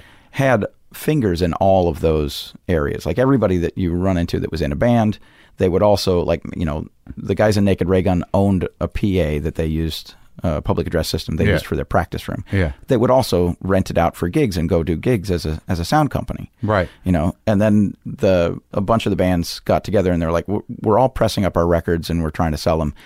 Let's call ourselves a label, put all of our records under the same label, and then maybe we'll have more clout. And so we formed a collective record label that was a record label really only in that they all used the same PO box. But Right. Every band was operating independently. label was that? It's called Ruthless Records Oh yeah. and uh, that record label, you know, we put records out by basically all of our peers in Chicago. If they wanted to put a record out under the name Ruthless Records, they were welcome to. You know, Uh-huh. Yeah, yeah, yeah. and uh, as long as they did all the work, no problem. You know, but what it what it allowed us, it allowed you to do is like you could call a distributor and say, "Hey, I've got these new." Uh, there's the, there's a new Naked Ray Gun record coming out next week, but you still owe us for these big black records or these effigies records that Right. you bought, and you haven't paid that invoice, and we're not going to ship you any of the Naked Ray Gun records unless you pay those invoices. Now, the guy on the other end of the phone didn't know that Naked Reagan would send him the records regardless, right? right? But I could still say that, and I could still get paid. You were the guy that did that. sure, sure. you you were the heavy. Well, n- you know, I was the least likely to get paid. Let's put it that way. so you're telling me that like when you by the time you recorded Surfer Rosa, the Pixies record, Right. you hadn't quite quit your day job yet. No, I was still working for a photo lab in Chicago. Yeah. And at that point, you know, w- you were getting a reputation. I don't think s I it it it may look that way if you if you're looking, you know, In a linear- reverse chrono- chronologically, right? Yeah. but at the time I was I was essentially unknown outside of the very small circle of people who were into making records. But the you know. Pixies were out of Boston, right? Yeah. So how did they find you? their record label was in England. There was Yeah. a, another Boston band called the Throwing Muses who I remember them. It got signed to an English record label Yeah. called 4AD. Right. And the Throwing Muses people were friends with the Pixies people Uh-huh. and they said to their record label here, here's this cassette from this other Boston band you might be interested in. They got signed on the basis of that cassette before they'd really established themselves as a performing band. Mm-hmm. Like, I don't know how many shows they'd done at that point, but they weren't a, a, weren't a known quantity. Right. And then their first record came out. It was an EP that was called from that cassette. It did some business and established them somewhat. And when they were fixing to do an album, their English record label uh, sort of essentially sent my name down from above and said, You should talk to Steve Albini about doing your record. I don't think they had ever heard of me. I Right. don't think they knew who I Right. was, you know. Sure. Which I, I wouldn't have taken that as an insult at the time. I would have been completely normal for Yeah. not to- Right. so then I contacted them. I heard their cassette. I thought they were an interesting band. I thought I could probably work on the record and do okay. They were one of the first bands that I worked on where they weren't part of my immediate peer group. Uh-huh. You know. Um, And were you impressed with the music? Yeah, to an extent. I thought it was, I think that guy Charles. I think is a distinctive songwriter. I thought he he had a, a, some odd ideas that I thought w- were underrepresented. you know? And I, I to this day I have a very close relationship with Kim Deal. I think she's got an absolutely magical voice. I, I think she she is a genius and she thinks about music in a unique way. Uh-huh. Um, I consider myself very close to her in terms of her uh, her musical existence. Like I, I really admire her, uh, and I'm, you know, I'm, I'm proud of that association. The the Pixies as a band, eh, you know, they were fine. Whatever, they were fine. I'm not, you know, I thought as a band their music was kind of unremarkable. Like especially considering what we were talking about, like the extraordinary range of Yeah. experiences that you could have in the punk scene at the time. I I felt like their music was like fairly conservative. Well, that, but that record turns out to be a great record. So, wh- did you find in starting out that dealing with maybe s- something you couldn't say directly to their face, which is like, "Eh, you guys are okay, that Well, that uh, that, okay. that made you All right. sort of compensate? Well, I should point out that I was still pretty green. At No, the time I, that I know, did that but I'm record, just right? saying, Okay. like, but is there a part of you that said, "I'm gonna, I'm gonna pop this shit"? no, no, no, no, no, not at all. Like, I even then, I didn't think that I had. Uh, uh, I, I didn't think I was able to, t- to you know, make something into. You can't turn a, a sausage into a trout. You know, I, I didn't. I didn't have that that kind of a delusion. I think I did insert myself, insinuate myself into the personality of the record a, a little much in my, in my to my way, way of thinking. Into that record, Yeah, like the little bits of recorded conversation that ended up on that record, and like certain sonic aspects of it, I think were were driven more by my ambition Yeah. than the band's organic. And I and that actually left a bad taste in my mouth, in thinking that you know for the rest of their career, this band has to answer for this all these little gags that are on their record that weren't their idea. But now they have to they have to go to their grave with that as hung on them as part of their legacy, right? Well, I'm sure that somebody made it their idea. Well, Do they always say like, "Nah, that was Albini"? Well, regardless, I, Yeah. I would know, Right. You know that it that Sure. I did that to them rather okay. than them coming up with Yeah. it, and so that helped to shape my current philosophy, which has been sort of since then. I tend not to insinuate myself too much into the personality of the record. I tend not to try to exert very much control over music in the music I'm recording, and I, I would go as far as to say that I I try to avoid forming opinions about the music that I work on as an engineer because I think it's inappropriate. I think um, one of the experiences that I had with my friends' bands going into the studio during the punk era Yeah. was my friend's band would come into the studio and he would set up his amplifier and he would be playing and it would sound awesome. It would sound like that's what my friend sounds like when Right. he plays his guitar, right? And then you'd see the engineer through the glass in the control room and he would like be sort of crinkling his nose a little and it would come out and you know, you would see this sort of pantomime of a conversation between the guitar player and the engineer Yeah. and it would con- conclude with the engineer reaching over and turning the amplifier down to satisfy himself like, you know, you Right. should you should shouldn't play so loud. or Yeah. whatever. And then you would hear this guy that you were familiar with and his music. He would play his guitar and it wouldn't sound like him anymore. It would sound feeble. But the engineer would now have a smile on his face, like, ah, I fixed it. Yeah. Right. So I've seen that mentality of the engineer trying to eh, like use his tastes and his perception of the music. I've seen that be detrimental. If the band is really into something and they're doing something, they have a method that they've used to form the personality of the band. Right. I don't want to interfere with that. Right. And it's also, I mean, on one hand, it's none of my business because that's uh, that's all internal stuff that goes on within the band, like what what their what their aesthetic is, what their how they want to present their music. And uh, on the other hand, like my tastes are pretty fucked up. Like the music that I like that I listen to is a is kind of absurd. Like I like a lot of stuff that sounds like kind of a disaster. Like what?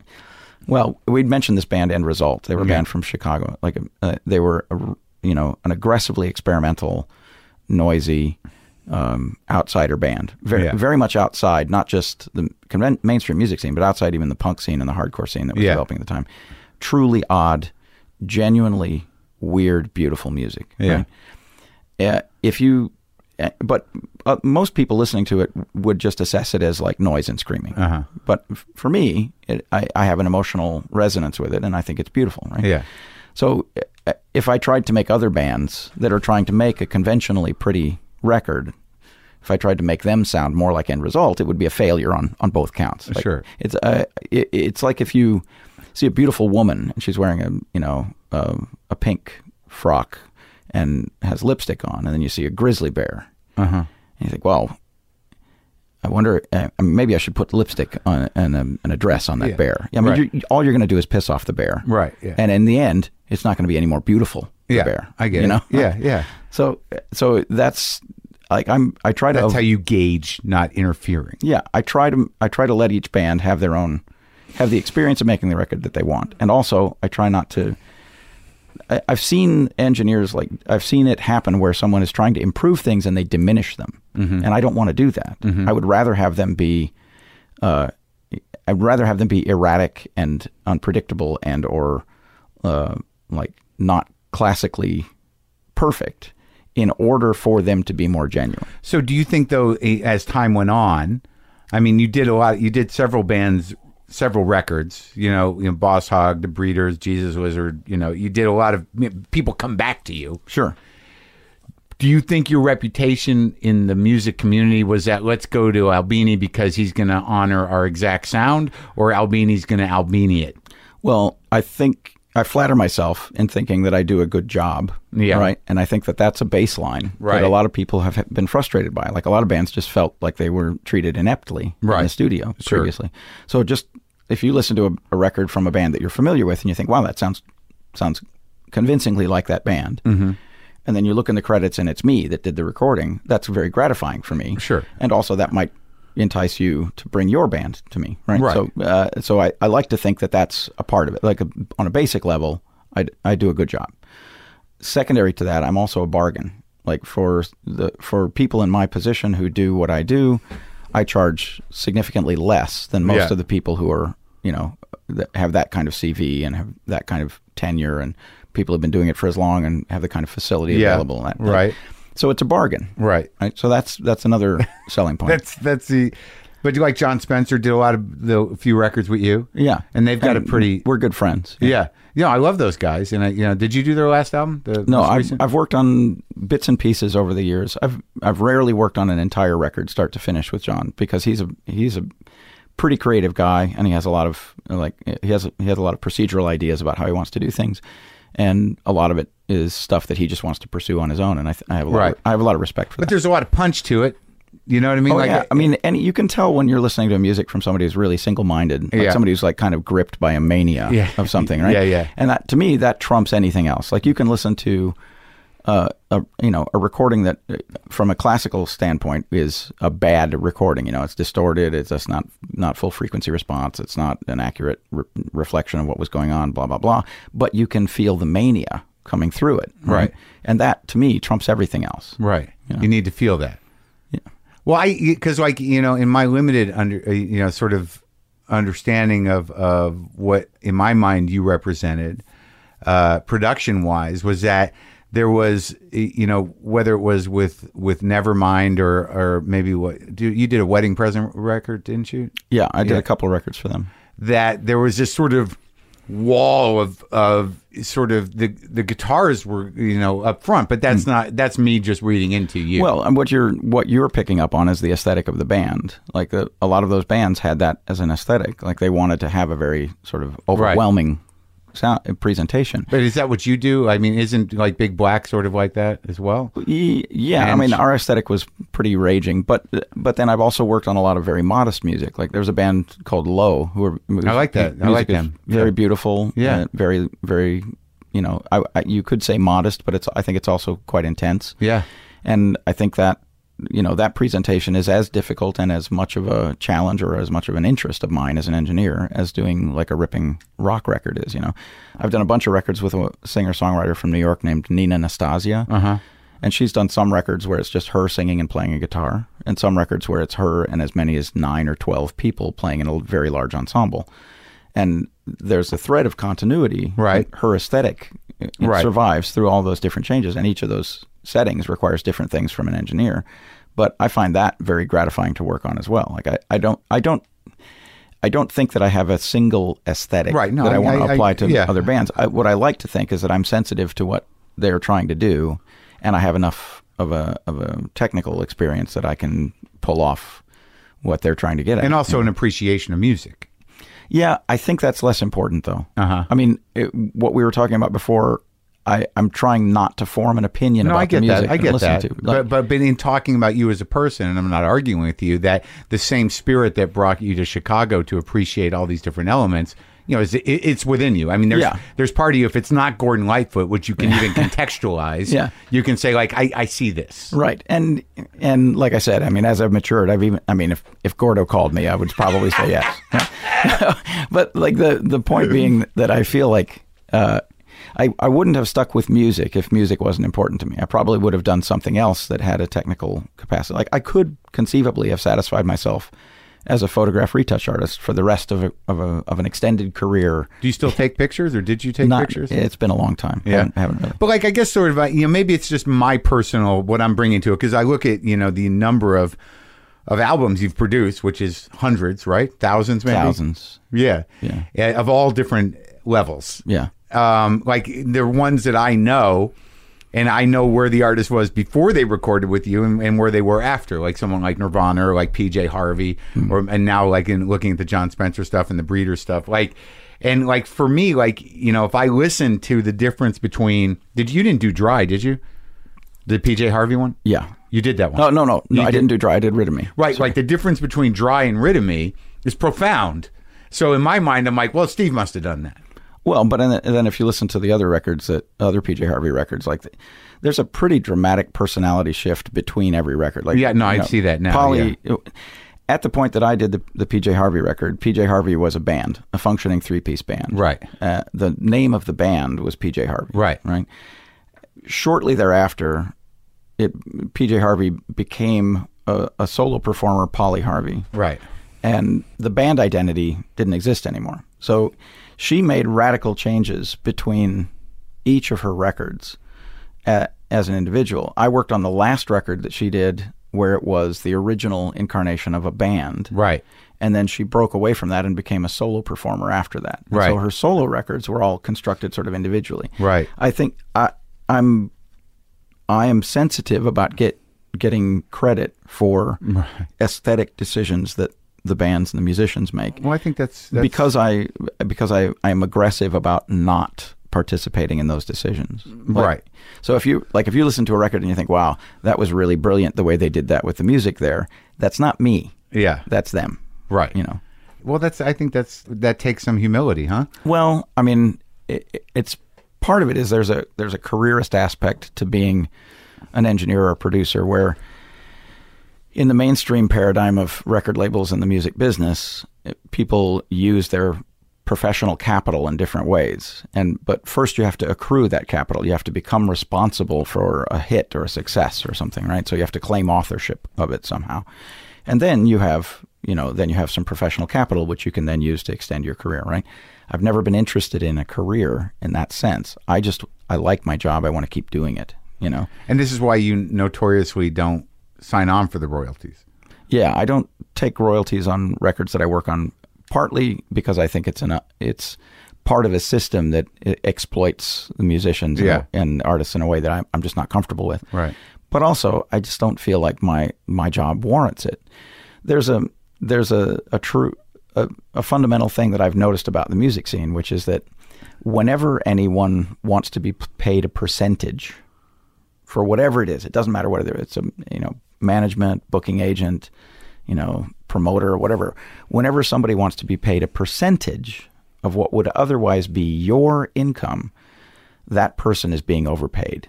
Yeah. right. No, it's a, know. I understand that. And I feel like not participating in that system makes it easier for me to get to sleep and also means that the differential, like the money that would otherwise have gone to me, that's going to the band. And I feel good about that. I Mm-hmm. Yeah. feel good about knowing that the members of Nirvana, for example, are a couple million dollars richer as individuals.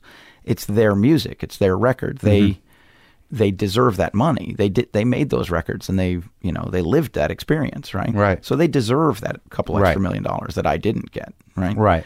And uh, and it's not like I'm hurting, you know. Right. It's like I can still make rent, you know. Yeah, I yeah. just keep doing my job and I keep getting paid, you know. yeah. Yeah. Oh, it's, uh, well, I think that's uh, the strength of character that you've decided for yourself, and, and it's uh, commendable in a way. I mean, I appreciate that, and that's a very nice thing to say to me and about me. But I can also, I also feel like it's just an observation. Like other people have not, maybe haven't realized that they're exploiting other people. Right. Other people, or and it's very easy f to to to We chose not to play along with the paradigm that was feeding everybody. Yeah, but it's easy to either feign ignorance or prefer ignorance in a situation like that, where you you know But another producer might eh, just as, as easily as you say that it's the band's record would say like, "Well, I I produced that record. I'm part of it." okay, You know. yeah. Right? I mean, okay.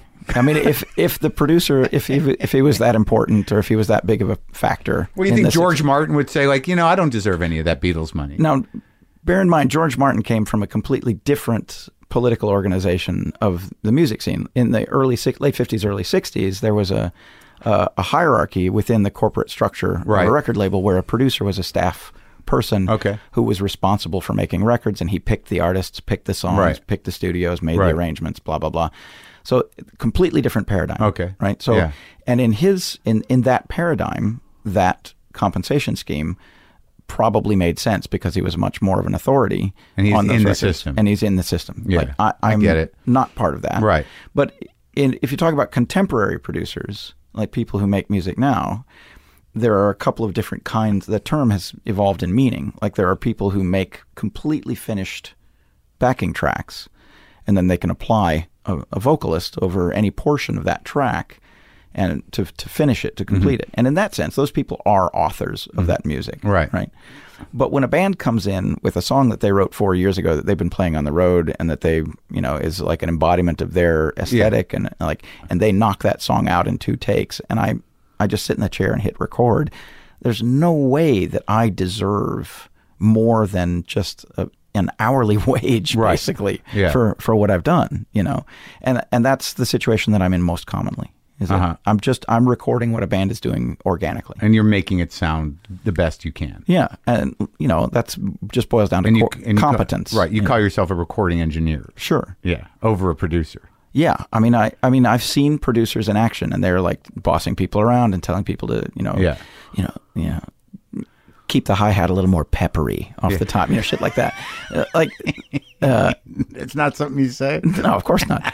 So, like that sort of stuff. If you're in, if you're doing that, then I'm proud not to be associated with that. Now, in like, uh, I mean, the the what are the the biggest records that you were inv- uh, involved in in your mind? Like, I know that in utero, that was the one that you got. That was the last one, and they came to you. Yeah. When you say biggest records, I are I presume that you're talking about like their their financial. No, not necessarily. turnaround, This is right? what you think. You know, I well, n- well that that example's big, but, but Right. that was a big change for them, and it's a it's a significant record for them. Okay, I'll give you two records that are really big for me. Mm-hmm. I did a record, oh it's- God, it's a couple of years ago now, um, for uh, a guy named John Grabsky. Mm-hmm. He um, he had been given a terminal cancer diagnosis after having beaten cancer previously. Mm-hmm. Right. the cancer reasserted itself, and it it was he had a terminal diagnosis. Right. he had two options in his treatment. He could maintain a sort of normal quality of life Yeah. for a relatively short period, or he could maybe extend his life by being very aggressive with the treatment Right. at the expense of much lessened quality of life. Yeah. And he chose to live his life as normally as he could and let the cancer take its course, but he was going to try to be productive in the months that he had left, or months or weeks, whatever it ended up being. And he contacted me and said he wanted to make an album documenting his relationship with the disease and that's how he wanted to spend his last months on earth was making this record that was going to be a statement about his relationship to the disease so he and his brother came to the studio and we recorded an album and we finished it and it got mixed and it got released and the album is out under the the, the name of the band is teeth and the album is called the strain and it's an incredible record. It's a great record. V- It's a brutal record, and it's a really eyes open assessment of his. f- You know, they they call it a struggle. It's not a struggle. It's a relationship. It's his relationship with the disease from the inside, right? And it's like a it's a kind of a um, like a, a war correspondent giving the rest of the world a synopsis of the action, along with him just expressing himself about his, you know, his emotional state and his feelings and his fear and his, you know, everything, everything tied into it. It's a it's a really remarkable album. So that record's really big for me. The fact that I was able to do that record with that guy in the last months of his life, and his uh, his approach to life and his his um, commitment to staying on it rather than being passive or rather than making accommod- making accommodations to the disease that was inspirational to me again it was one of those things like listening to that Ramones record it changed the way I saw the whole world and the range of possibilities that I could have so that's a big record for me a few years earlier, um, uh, Kim Deal had been contacting me about making a record, a Breeders record, or a record under the name of the Breeders. She had been, she'd gone through a bunch of personal stuff. She had had her band, her actual band, the Breeders, had kind of dissolved under her. She tried to mount another version of that band, and that was a failure. She had burned through a whole bunch of money. Yeah. It was kind of at the end of her rope with respect to that Yeah. relationship. And um, we got started making this record, and she was suspicious of me as she had grown to become suspicious of other recording engineers who had been trying to like sort of hoodwink her into doing things in ways that she didn't want to. And that re- reopened our relationship. Uh, we hadn't really interacted much since the first Breeders record that I worked on. Which one? It was called Pod. Yeah, oh yeah, yeah. That's a good record. And then- that's the one with the cover of uh, a b- of uh, no, Happiness is a warm Yeah, gun or yeah, something. yeah, yeah. So, and in the intervening years, she had seen, all- you know, her, uh, her a lot of changes in her personal life. Yeah. She'd, you know, Battling this and that. Yeah, yeah, gone through a bunch of shit. Yeah. Right. If that session had gone poorly, like if if she hadn't been able to reanimate the breeders at that point, um, I I shudder to think what she what other things might have gone wrong for her. for her. But we had a very successful session. We carried on with more. She formed a new version of the band around the success of those initial sessions. We recorded some with that band. She carried on. And since then, she's made several Breeders albums, some of which I haven't worked on. Which record was that? This was a record called Title TK. And that record uh, reinvigorated my relation or reestablished my relationship with Kim. She's become a dear friend. I have an enormous amount of respect for her and her aesthetic and her perseverance through all the bullshit that she's been saddled with. And um, so that that record stands out to me as as an important record. And then s- tho- so those are two specific records, but they kind of hint at a thing where I've I've worked with some people over a very long period of time, and many many sessions with these people, and they've become kind of woven into the fabric. Uh, we've each sort of gotten woven into the fabric of our lives, and that those relationships to me mean more than the records, which are just little artifacts along the way Right. of a relationship. Right. So, um, so what I'm most proud of are those relationships, those long-standing relationships where I, I, it's not just that I'm working with somebody again and again. It's it's that you know the the whole range of experiences that was hinted at to me by the you know the idea of punk rock as expressed by the Ramones, whatever. All of that is all true. Like I I get to experience all of these life experiences. I get to have these long, you know, meaningful friendships and professional relationships that transcend any you know any artifact that that you make along the way. Those are that those are the things that matter to me. That's beautiful. Oh, Yeah, but I mean, it wasn't always like that, was it? I mean, that's something that sort of evolved as you evolved as a person. Yeah, I mean, it, it- Emotionally. It, probably took me twenty years to be ready to realize that the actual records aren't that important. Mm-hmm. You know, and I and I genuinely feel like the actual records are not that important. Like it's nice when there's a good record, and I'm proud of doing a good job and all that sort of stuff. But the re- the records are signposts along, uh, um, you know, uh, Your life and the life of exactly. others, and and, I'm I'm pleased that I have gotten to experience all the things that I've gotten to experience along the way. and and like it you know we talked about you know early on like because it, it struck me that in looking back at, at, at who I thought you were, that there was y- you know an intensity and an anger, and uh, and and a- a- it's sort of like a, a a person that was sort of um, uh, you know just ready to explode, and Well, I mean, it, I should point out that I've managed to steer clear of all of the things that I might otherwise have been frustrated by and angered at. You Yeah. know, like the conventions of the mainstream music music business. Like I just don't operate that way, so I'm never frustrated by that. Like, Yeah. like and booze and drugs was never your thing. no, I mean, I s- I stopped drinking when in my 20s. I just Yeah. realized I I didn't like being drunk. I didn't like, Yeah. and I was a dick to other people when I would Right. drink and. It just it wasn't I, it wasn't like I gave anything up. Right, right, Like, right. A lot of people that I know have like I I'm very lucky that I never developed a taste for Right, alcohol because right. of, because I was a real prick, you know. and you saw i mean i have to assume that over the the arc of this career and talking about some of your close friends that th- this was not you saw it you Yeah. saw the ravages Yeah. and you saw it in every i met in every manifestation i yeah. imagine And it, it, you know, I've seen people who have lost things more important to them for the sake of indulging, uh, you know, yeah, the Uh, addiction a chemical, Yeah. Mm-hmm. uh, which i- is tragic. Yeah. But I also have seen people who, for whom uh, an identity as an addict or an identity as a drunk or whatever, that is a part of their personality that they cherish. Like they feel like, you know, being in that spectrum is part of what defines them. Mm-hmm. And they feel like if they lose that, then they're losing something important about the way they see the world or the, the way they interact with it. And I'm I'm not going to judge that as wrong. You Sure. know? right well you seem like uh, a, a- reasonably happy Yeah.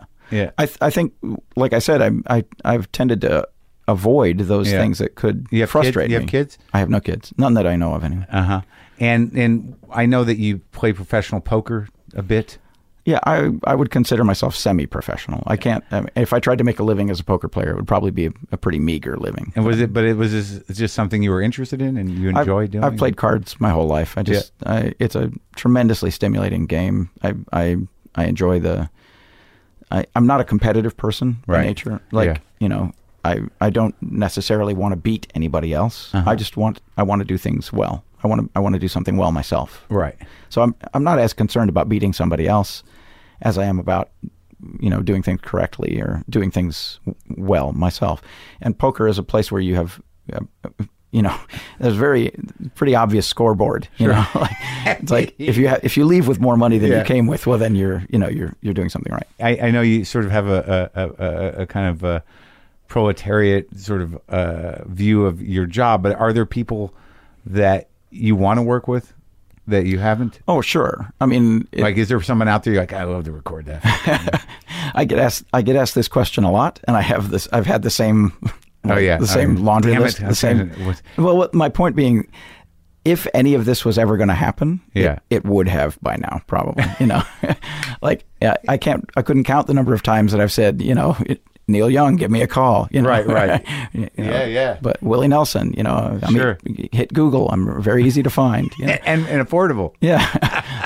but uh, but you know, I did get the experience of recording the the Stooges, who were you know, Oh, you did the weirdness, right? yeah, I did an album with them, and that was an experience that I I I wouldn't trade for the world. Like the, just hanging out with the Stooges for a month was maybe the coolest thing I've ever done. I can't claim to being that cool of a person, Right. But hanging out with the Stooges every day, like just when just hearing Iggy's voice over the intercom, you know, when Right. you ring the doorbell, like yeah, it's Iggy. You know, it's like fucking, it's the best. You know, you just like if I could time travel back to 15 year old me and say, you know, don't worry about all this bullshit. One of these days you're going to get to record the Stooges album. It's going to be great. You know, and it was exactly the experience you would want. You know, like Iggy was like huge personality. He had his shirt off the whole time. He It had was- his shirt off in here. yeah.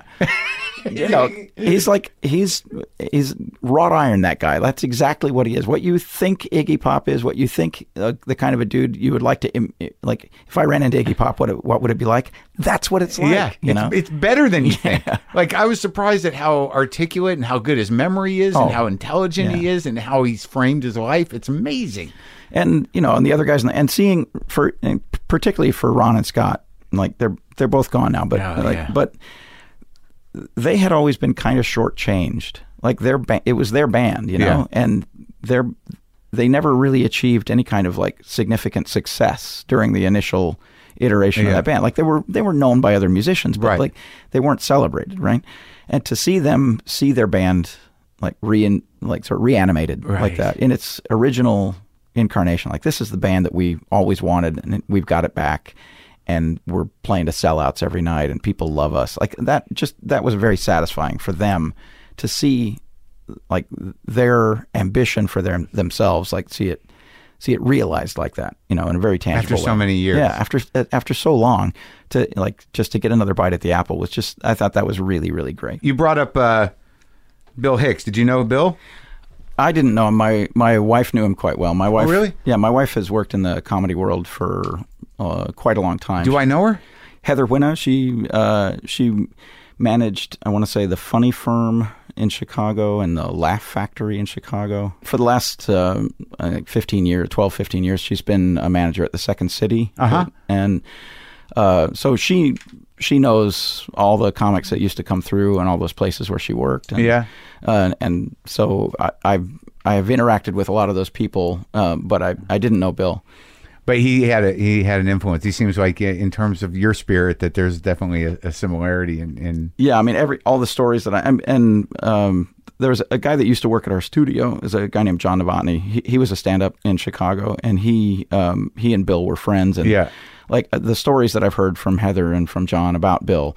Um, mean, you know, I I appreciate how genuine he was. Like he- he's another one of those guys. Like you know, you see his comedy and you get a sense of his perspective, and you Yeah. wonder what it, what he would be like as a person. And then it's nice to hear uh, from people who, that knew him directly that he was basically the same dude. same dude, a little sweeter. Yeah. like you- you know, in one on one. So what's your relationship with comedy? Did was that part of it? Like I know that you thought the Ramones were funny, but when you were a Yeah. kid, was comedy sort of a, a thing? I can't really say that I was that embedded in the comedy culture. You know, Right. like, uh, it, like I know there was a period where comedy was like sort of in its heyday in the late '80s, early '90s, where there was like um, the stand-up thing was like Yeah, kind yeah, of a- yeah, well, yeah. The the boom. a right to a, you know a route to some sort of stardom. Yeah. I didn't really participate in it, or I didn't know anybody that did. But i in the ensuing years, through Heather and Uh-huh. her friends, I've come to meet a lot of people who ended up being kind of significant comics.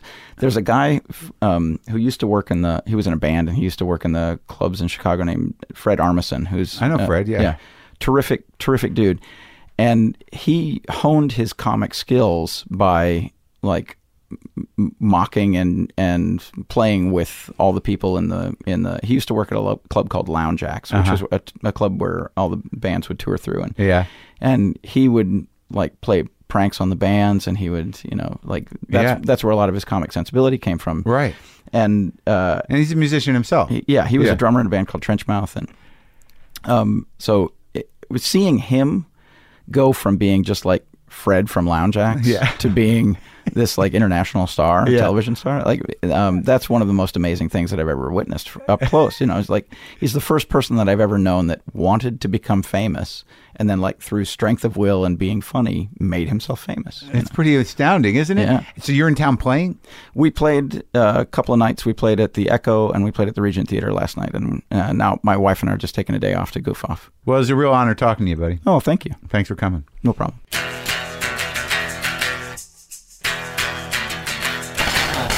There you go. The man, the force of nature. That is Steve Albini. I hope that satisfied most of your needs out of a conversation with Mr. Albini. Go to WTF Pod for all your WTF Pod needs. Not touring much because I'm working on a thing that I can't talk about yet. What's that noise? You want guitar? I, I, I, I made up a riff that I like, and, and I think um, I will uh, play it for you now.